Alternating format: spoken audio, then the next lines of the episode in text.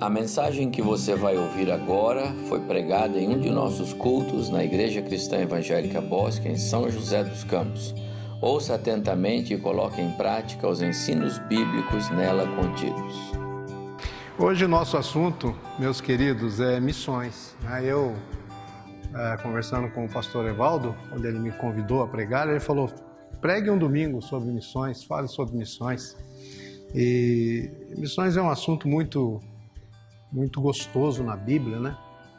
E tudo na Bíblia, ela termina em missões, tudo Deus é mandando, enviando, falando, é, ministrando aos povos, escolhendo gente para ministrar, para falar, para pregar, para ir, né? Então a palavra de Deus ela é muito rica na questão de missões, de Gênesis a Apocalipse. Né? E, e aí me deu, me veio à mente falar hoje é, sobre o Salmo 96. Eu gostaria que você abrisse lá esse salmo. Eu quero pregar sobre ele, é,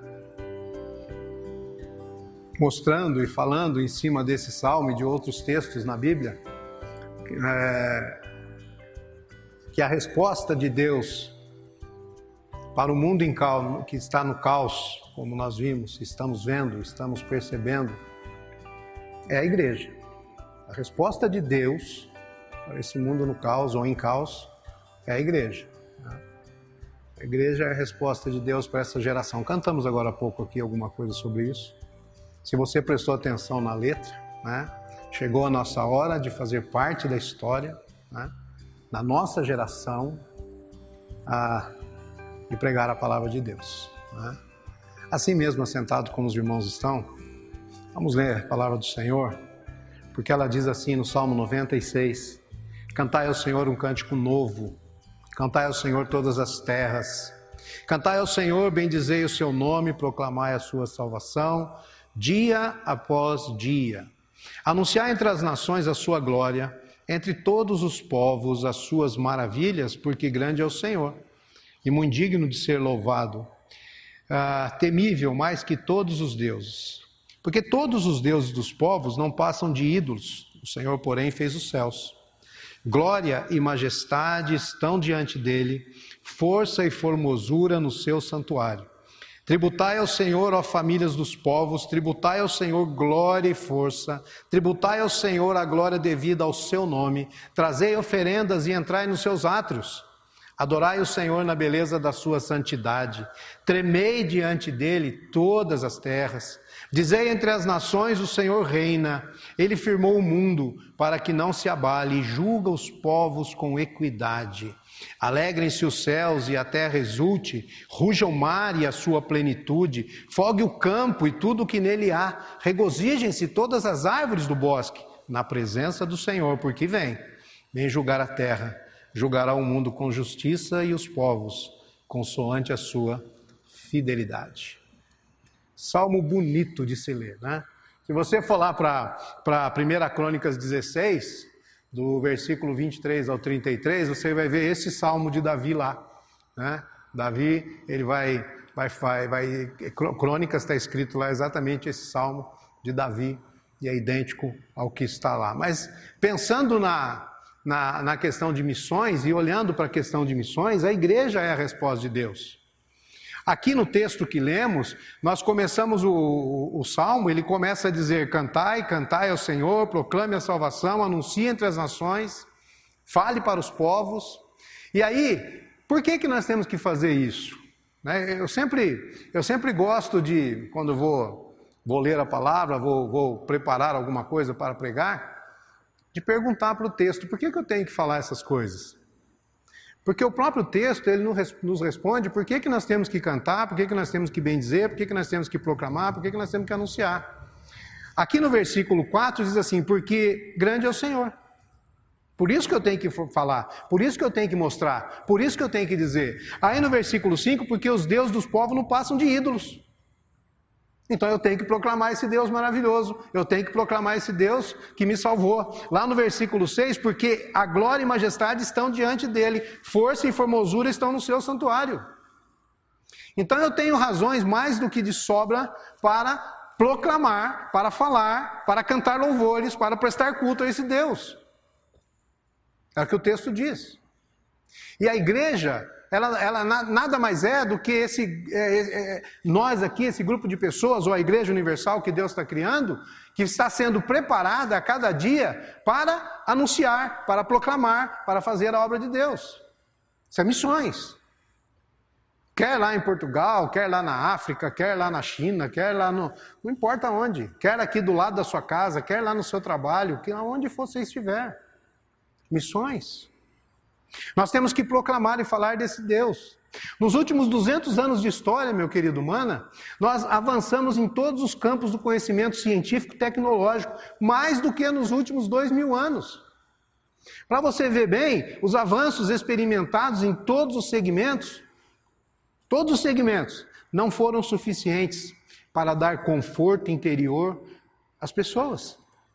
Por mais que você tenha aí o avanço tecnológico, o avanço científico, não dá conforto para as pessoas. As pessoas estão aí, é, em muitos países do mundo aí, inclusive no Brasil, nós temos visto aí índices altíssimos de suicídios, alta criminalidade crescente, crises, conflitos sociais, como desemprego, pobreza, fome. Nós estamos vivendo, meus queridos, tempos difíceis. Em 2 Timóteo, capítulo 3, versos de 1 a 5, Paulo fala sobre isso. Ele já dizia lá, lembre-se disto. Nos últimos dias haverá tempos difíceis, pois muitos serão egoístas, avarentos, orgulhosos, vaidosos, xingadores, ingratos, desobedientes aos seus pais, não terão respeito pela religião, não terão amor pelos outros, serão duros, serão caluniadores, incapazes de se controlarem, são violentos, inimigos do bem, serão traidores, atrevidos, cheios de orgulho, amarão mais os prazeres do que Deus Amarão mais os prazeres do que Deus. Parecerão ser seguidores da nossa religião, mas com as suas ações negarão o verdadeiro poder dela. Fique longe dessa gente. Eu li na nova tradução na linguagem de hoje. Fique longe dessa gente. Cuidado, porque com essa gente, que Paulo está citando aqui, que serão, jamais poderemos proclamar, bendizer, cantar louvores. Jamais poderemos dizer para as pessoas que grande é o Senhor, que os ídolos deles, que os, que os deuses deles não passam de ídolos. Jamais poderemos dizer que glória e majestade está perante Deus, se andarmos com essas pessoas. Ou seja, nas palavras de Paulo aqui, acerca dos tempos finais, nós concluímos que a humanidade avançou no conhecimento geral. Mas a humanidade regrediu muito nos seus conceitos morais e principalmente no seu relacionamento com Deus. Não tem. E isso a gente fala no meio da igreja mesmo, no meio dos crentes. Né? Tem gente vivendo vida cristã como se fosse comprar pão na padaria. E não funciona. Você quer fazer missões? Tem que ser algo diferenciado. Tem que ser algo diferenciado. Às vezes, até para contribuir, nós já somos problemáticos, né? Nós já temos problema de colocar a mão no bolso e, e dizer lá, manda lá para o missionário lá que ele está precisando. Irmãos, a igreja, ela é o, ela é o, o centro hoje daquilo que Deus quer fazer nessa terra. Enquanto nós estivermos aqui, nós somos a solução de Deus para essa nossa geração. Enquanto a igreja do Senhor Jesus estiver aqui, o profeta Isaías também vislumbrou os dias de hoje e disse muito bem lá em Isaías 33, verso 9: A terra geme e desfalece, o Líbano se envergonha e se murcha, Saron se torna como um deserto. Baçã e Carmelo são de, de, de, despidos de suas folhas, já profetizando os dias de hoje. Vejam o caos que estamos vivendo aí por conta dessa pandemia. Caos. Estava vendo agora o jornal antes de vir para cá, das seis lá. Então, a Europa está um caos, gente. Portugal está um caos. Portugal está um caos. Talvez né, pelo que foi falado lá, até o meio do ano se vacine 35%, 38% da população de Portugal. Ou seja, para nós, nós que estamos querendo ir lá, vai se tornar cada vez mais difícil. Como é que nós vamos chegar lá? Quando que eu vou chegar lá? Hoje de manhã falava com os irmãos no culto de manhã, sobre como ser igreja na, na, na, situação que nós estamos hoje, lá em Portugal, lá em Faro. Aí preguei lá em Atos 2, 42, 40, 47. Falávamos sobre isso. E é interessante notar que o mundo está um caos. O mundo está um caos. Não é só aqui não, é o mundo. A coisa está tá caminhando para o fim, gente. E aí a pergunta que nos vem é: a igreja está fazendo o quê? A igreja está fazendo o quê? Nós somos a igreja. O que, que nós estamos fazendo? Qual é a solução para o mundo que clama por alívio, por paz, por solução para os seus conflitos? O salmista aqui dá a resposta: a igreja é a resposta de Deus. Cantai, quem canta ao Senhor? A igreja dele. Ah, quem vai bendizer o nome do Senhor? A igreja dele. Quem vai proclamar a salvação? A igreja dele. A igreja dele. Quem que vai anunciar entre as nações? A igreja dele. Tudo é a igreja dele. A igreja que ele está formando. Agora, ah, por que, que a igreja, então, é a resposta de Deus a esse mundo em caos? Porque, através da igreja, o mundo vai conhecer a glória de Deus. O mundo só vai conhecer a glória de Deus através da igreja. A igreja é o canal de Deus para o mundo conhecer a glória dele. Você é igreja, eu sou igreja. E será que nós estamos demonstrando essa, essa, essa glória de Deus para o mundo? E é interessante notar que o nosso grande objetivo nessa nossa grande missão é anunciar a glória de Deus às nações. O mundo precisa conhecer a glória de Deus. Agora eu gostaria de fazer aqui algumas considerações a respeito da glória de Deus. Porque a glória de Deus ela está associada à majestade e o brilho que acompanham a revelação da presença e do poder de Deus. Aqui no versículo, no versículo 3, anunciar entre as nações a sua glória. Quem anuncia? A igreja. Lembra lá, e eu quero fazer você lembrar da experiência de Isaías com a glória de Deus. Lembra lá no seu capítulo 6 do seu livro lá, no ano de 640 mais ou menos antes de Cristo, o rei Uzias morreu. E Isaías, ele tem uma visão.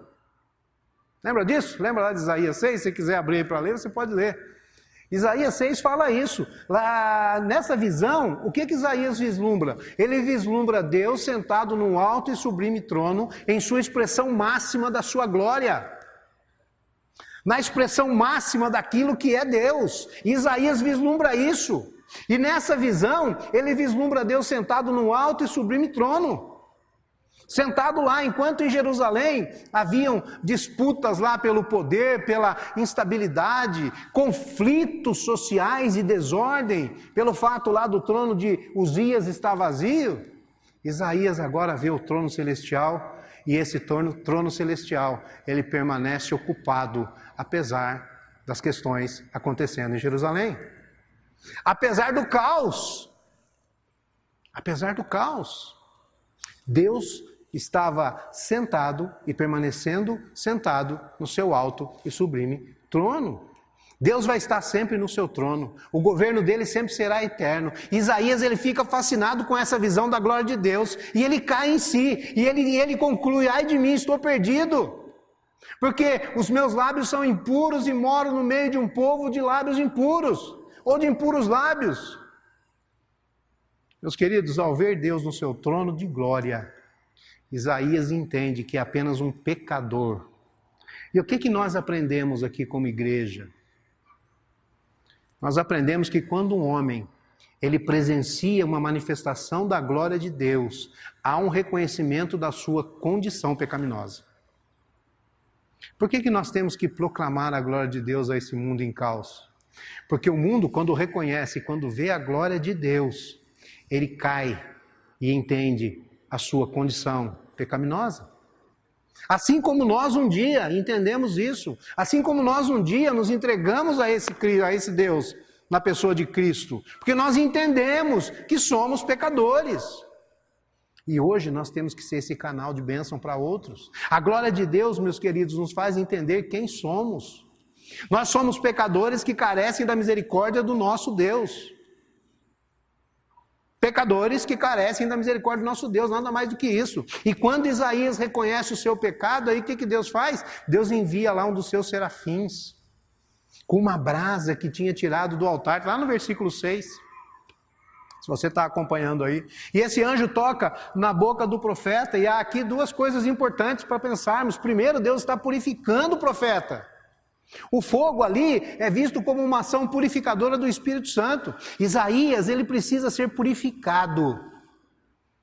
Porque sem santidade, sem pureza em sua vida, sem consagração, sem separação para o serviço, ele não poderia falar e anunciar a mensagem de Deus para os seus compatriotas. Percebe, irmãos, que a nossa vida não é diferente da de Isaías? Percebe que nós, um dia, e eu espero que todos tenham vislumbrado a glória de Deus, reconheceram que são pecadores, foram purificados, estão vivendo num processo agora de santidade, de santificação, de purificação cada vez mais, de consagração, de separação para o serviço. Porque se nós não tivermos isso na nossa vida, dificilmente nós vamos anunciar a mensagem de Deus para os nossos compatriotas ou para outros, né? ou para além fronteira, seja lá onde for, não importa. Após ter sua vida e seus lábios santificados e com brasa, Isaías agora está em condição, ou em condições de ser um porta-voz de Deus para a nação dele. Às vezes a nossa vida ela está tão é, atrapalhada com tantas coisas que nós mesmos, mesmo criamos, que nós mesmos ah, formamos, e nós não conseguimos anunciar a glória de Deus para as pessoas. Nós não conseguimos mostrar isso para as pessoas. E é interessante que nessa história aqui de Isaías, nesse capítulo, tem, tem quatro momentos aqui importantes na vida de Isaías: é visão da glória de Deus, sentimento de reconhecimento do estado pecaminoso, a ação santificadora de Deus e a chamada divina para o serviço. Quando vislumbramos a glória de Deus, entendemos quem somos, vemos o nosso estado pecaminoso, somos santificados por Deus e somos chamados para o serviço, para o trabalho. Ou seja, após ter uma vida transformada aqui sobrenaturalmente, experimentando o poder santificador de Deus, Isaías ouve aquela voz do Senhor. Do Senhor né? Qual é a pergunta que Deus faz para ele? A quem enviarei? Quem há de ir por nós? Percebe, queridos? Quantas vezes você já ouviu essa pergunta de Deus na sua vida, no seu coração?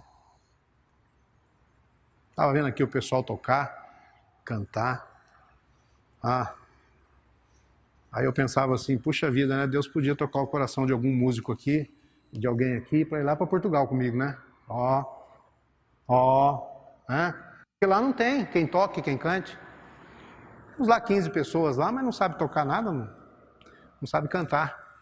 Aí o que, que a gente canta hoje? A gente canta lá do YouTube, lá, pega aquelas músicas lá que dói o coração. né? Quem sabe? Quem sabe Deus não toca aí o coração de alguém? Ah, eu quero ir lá para Portugal ajudar o pastor José Roberto lá quando a gente for, não sei quando vamos. É assim. A quem enviarei? Quem há de ir por nós?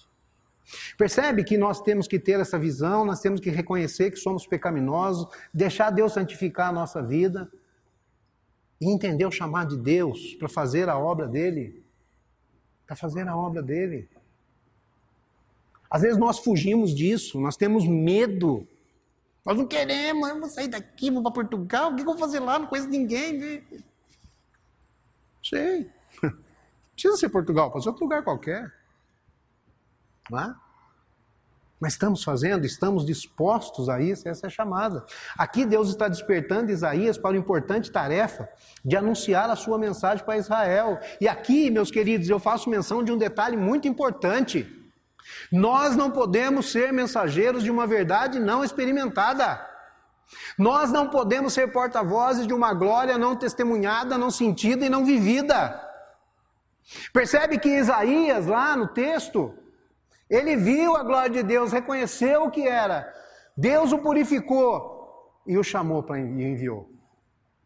É assim. É isso que nós temos que viver, é isso que nós temos que pensar. E nós não podemos, de maneira nenhuma, ser porta-voz de uma glória que nós não testemunhamos, não sentimos e não vivemos. Como é que nós vamos proclamar a glória de Deus se nós não vivenciamos isso na nossa vida? Se nós não temos isso na nossa vida? Nós não podemos dar aos outros daquilo que nós nunca tivemos. Essa é a grande realidade. A igreja hoje, eu não sei como ela está vivendo assim de uma forma geral, mas ela precisa ser mais ativa nessa questão. Trabalhar mais em prol de missões, agir mais. O problema é que nós estamos é, é, é tão parados no tempo, e aí nós não podemos dar aos outros aquilo que nós não temos. Não podemos. Não podemos dar aos outros aquilo que nós não temos. Aí Deus permite ao profeta vê-lo no seu trono de glória, e essa experiência permite que Isaías fale de uma glória que ele mesmo experimentou na vida dele. Esse é o ponto.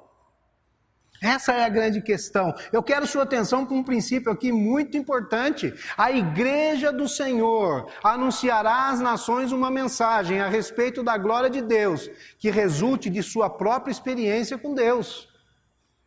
A igreja, vou repetir, do Senhor, ela vai anunciar às nações uma mensagem a respeito da glória de Deus que resulte da sua própria experiência com Deus.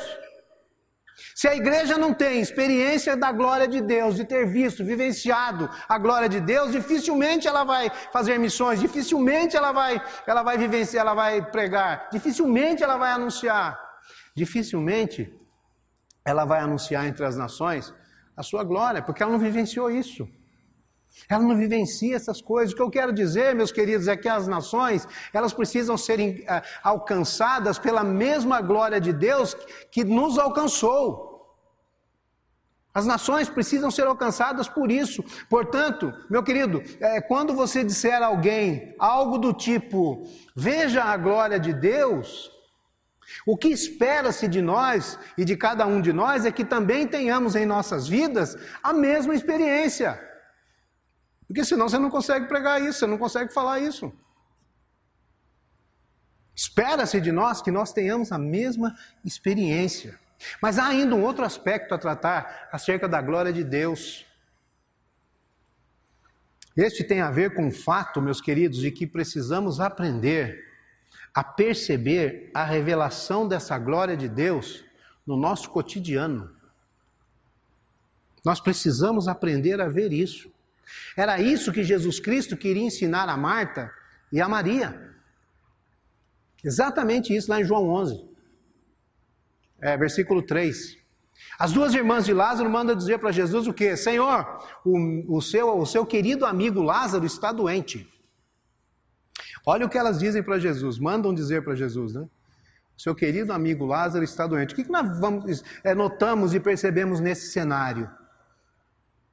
Ou, melhor, o que Marta e Maria, o que Marta e Maria estavam vivenciando nesse cenário? Será que elas estavam vendo a glória de Deus? Não. Elas estavam enxergando apenas a enfermidade.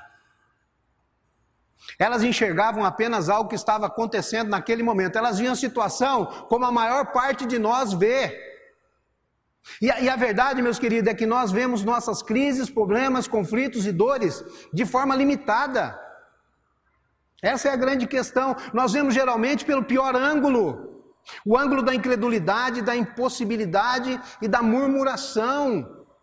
Porém, Jesus estava presente naquele momento da vida de Marta e Maria e Jesus queria ensiná-las a ver as suas crises, as suas calamidades de um novo modo. Na resposta que Jesus dá para Marta e Maria no versículo 4, demonstra essa nova forma de ver uma crise ou uma enfermidade. O que, que Jesus responde para elas? Esta enfermidade não é para a morte. É para quê? Desculpem, para a glória de Deus. Irmãos, desculpa aí. Tudo que Jesus fazia era para a glória de Deus. Tudo que Jesus fazia era para a glória de Deus. A igreja, ela precisa se conscientizar disso. Fazer missões é para a glória de Deus. Não é para nós nos colocarmos num, num patamar dizendo que nós fazemos, que nós. É para a glória de Deus. Tudo é para a glória de Deus. Jesus disse para Marta e Maria: essa, essa enfermidade aí não é para a morte, não, é para Deus ser glorificado. Jesus estava ensinando a Marta e Maria que elas precisavam aprender a enxergar como a glória de Deus se manifesta por meio de nossos conflitos humanos. Nós muitas vezes, quando acontece alguma coisa, né, hoje eu vi o pastor Nino pregar, e ele falava sobre isso de manhã, né? Alguma coisa assim, no começo da pregação dele, e ele disse exatamente isso. Né? Nós precisamos focar em Jesus, gente. Aonde nós estamos? E quando nós focamos em Jesus, significa que nós estamos vendo, vislumbrando a glória de Deus. E nós precisamos trabalhar isso na nossa vida. Porque a glória de Deus, ela se manifesta por meio dos nossos conflitos humanos. Aprenda você também a ver nos momentos difíceis da sua vida, Deus se revelando em sua glória. E nós, parece que nós entramos em crise por qualquer coisa que acontece. Nós somos igreja do Senhor. Ele jamais nos abandonará. Ele disse isso, ele falou, está escrito na palavra dele. Ele não vai nos deixar. Tudo é para a glória de Deus. E ao se deparar com um problema difícil, ore assim: Senhor, me ensina a ver a tua glória nessa situação. Como é que nós vamos é, é, anunciar entre as nações a sua glória se nós não vivenciamos isso no nosso cotidiano? Se para nós tudo é caos, se para nós tudo é problema, se para nós tudo é tudo. E aí a gente entra em crise, aí a gente fica doido, aí entra em depressão, e aí faz não sei o quê. Gente, ensina-me, Senhor, a ver a tua glória nessa situação. Eu preciso conhecer a tua glória, eu preciso ver a tua glória, eu preciso vivenciar a sua glória, porque eu preciso anunciar entre as nações a sua glória. É isso que o salmista diz. E nós precisamos parar para pensar nisso. Eu tenho certeza de que Deus não negará a nenhum de nós experiências diárias e cotidianas com a glória dele. Eu tenho certeza disso. É só nós nos colocarmos à disposição dele, é só nós nos colocarmos para ver a glória dele sendo manifestada em qualquer situação, em qualquer crise, em qualquer problema, em qualquer enfermidade, em qualquer coisa. Tudo é para a glória de Deus. E Jesus fazia assim. Jesus andava assim. E Jesus proclamava assim. Ele veio para quê? Para que Deus seja glorificado, gente.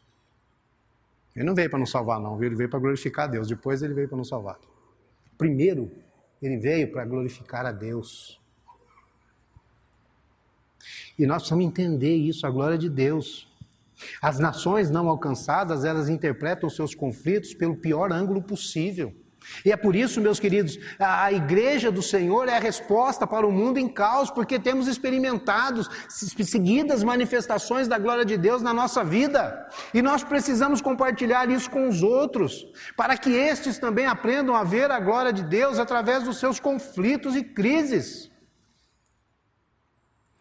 Mas isso, se nós vivermos assim, se nós vivenciarmos isso, se nós trabalharmos isso na nossa vida, porque senão nós não vamos falar. Nós não vamos mostrar. Senão nós não vamos anunciar entre as nações a sua glória. Então, a primeira questão que a gente entende aqui é que a igreja é a resposta, porque é através dela que o mundo vai conhecer a glória desse Deus maravilhoso. Em segundo lugar, porque através da igreja o mundo vai ver as maravilhas do Senhor. Não é isso que está escrito aqui no versículo, no versículo 3 ainda? Anunciar entre as nações a sua glória e entre todos os povos as suas maravilhas. Gente, aqui é, o salmista está dizendo que a alegria, que, que a igreja, ela também vai anunciar isso, as maravilhas de Deus. E eu quero definir aqui o termo maravilhas. Né? A palavra aqui pode ser traduzida como poder, como força, como habilidade para realizar milagres.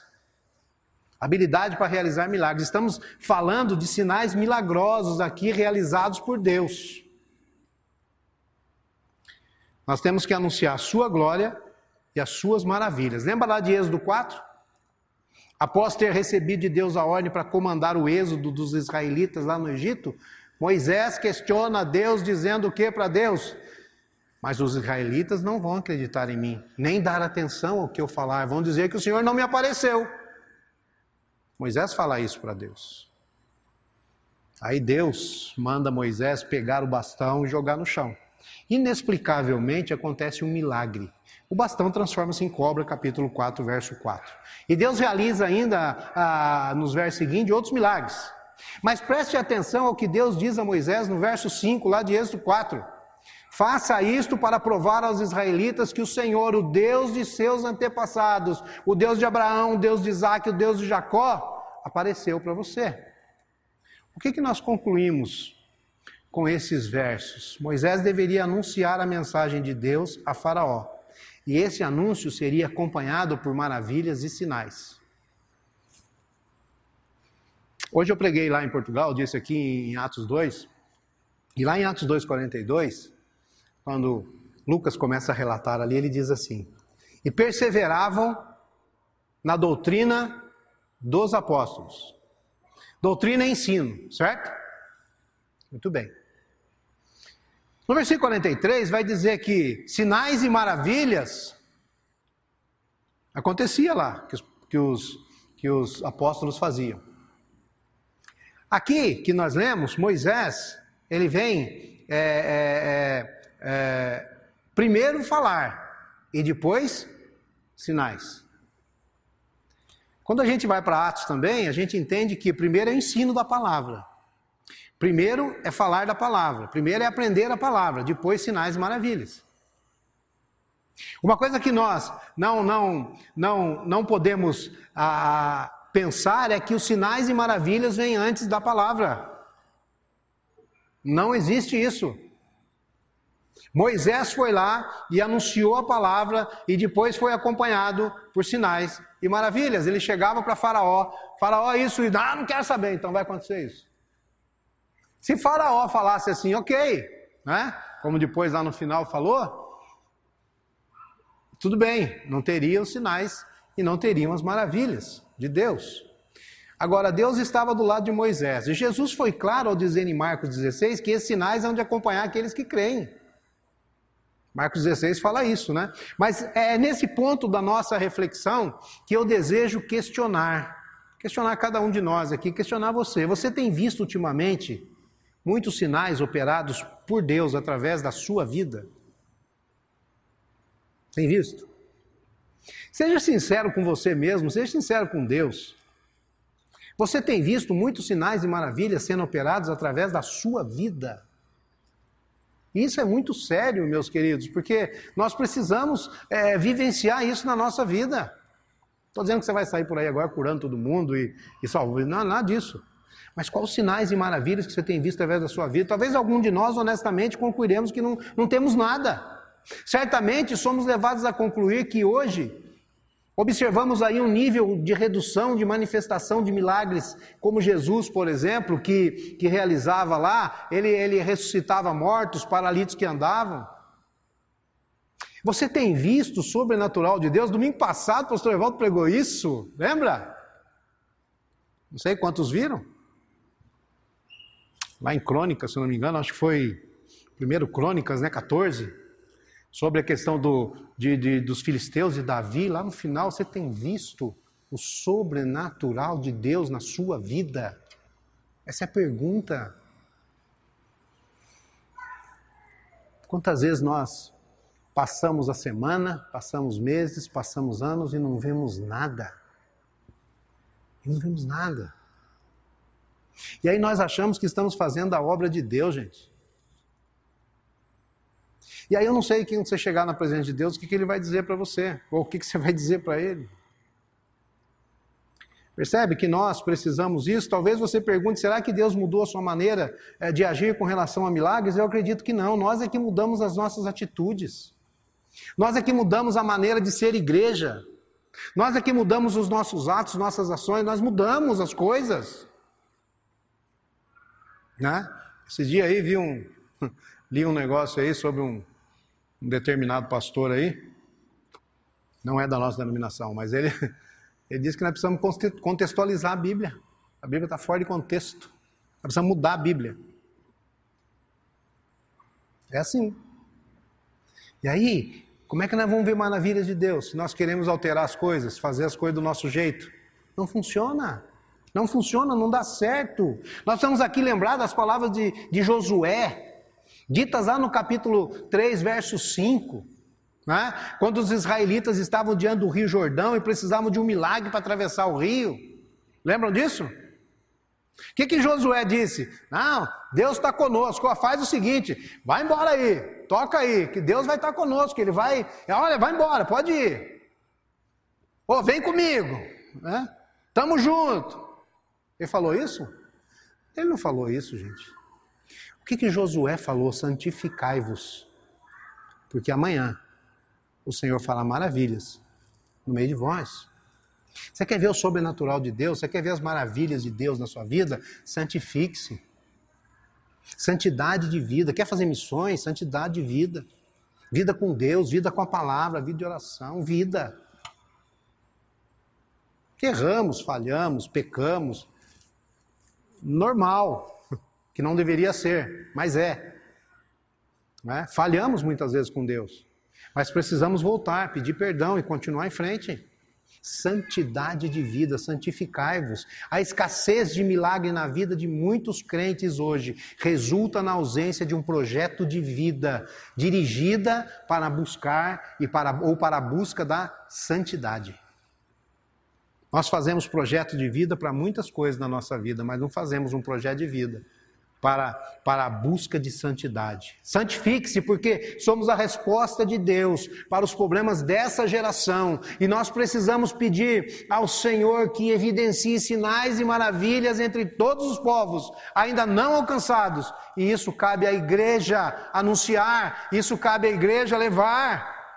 Somos nós, é a nossa geração. A geração passada já fizeram.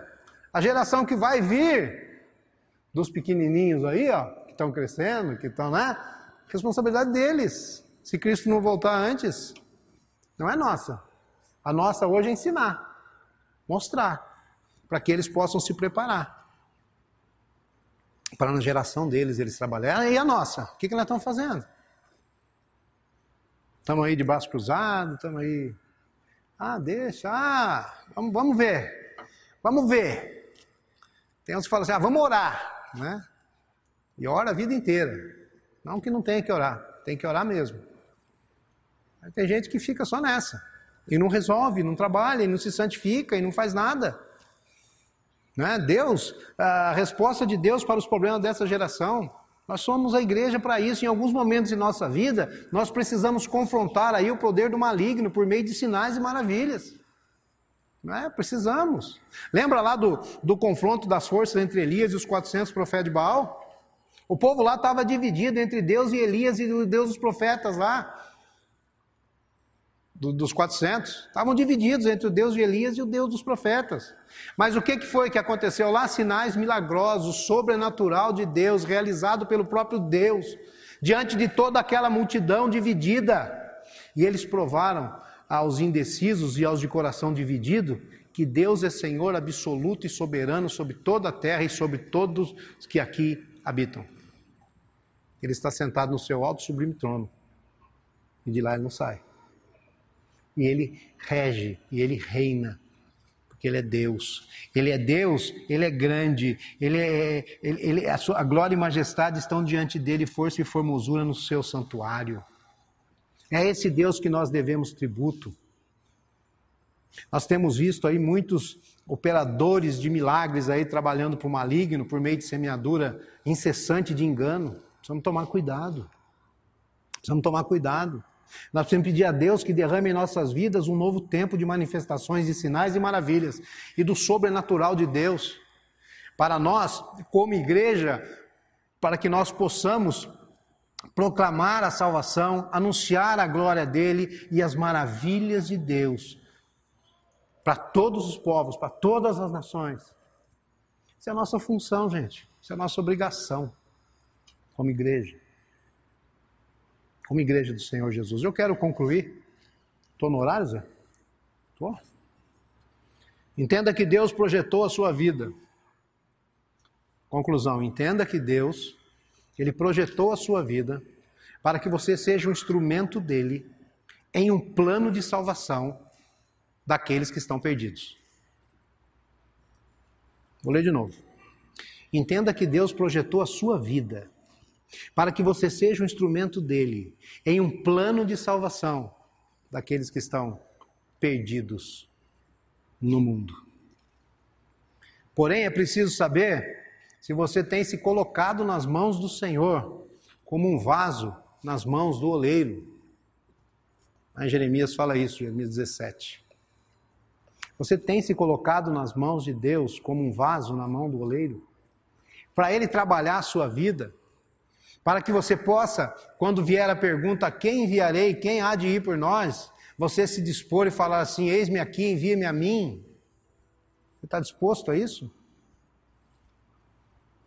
Será que Deus pode contar com você como igreja dele? Para anunciar entre as nações a glória dele e entre todos os povos as suas maravilhas? Será que Deus pode contar com você? Desafio para nós, missões é desafio. Missões é desafio. Será que você pode falar como Isaías, eis-me aqui, envie-me a mim? Senhor, eu quero ser útil na sua obra. Será que você pode falar isso? Hoje você pode falar isso? É um desafio. Desafio para nós, como igreja. Nós precisamos proclamar esse Deus, falar desse Deus. Nós somos chamados para isso. Não somos chamados para outra coisa. Nós somos chamados para isso. Nós somos a igreja do Senhor. E nós temos que proclamar a glória dele e as maravilhas dele a todos os povos, a todas as nações, a todas as pessoas. Mas para isso precisamos vivenciar na nossa vida primeiro. Vivenciar essa glória e conhecer o sobrenatural de Deus na nossa vida, para que o nome dele possa ser honrado e glorificado.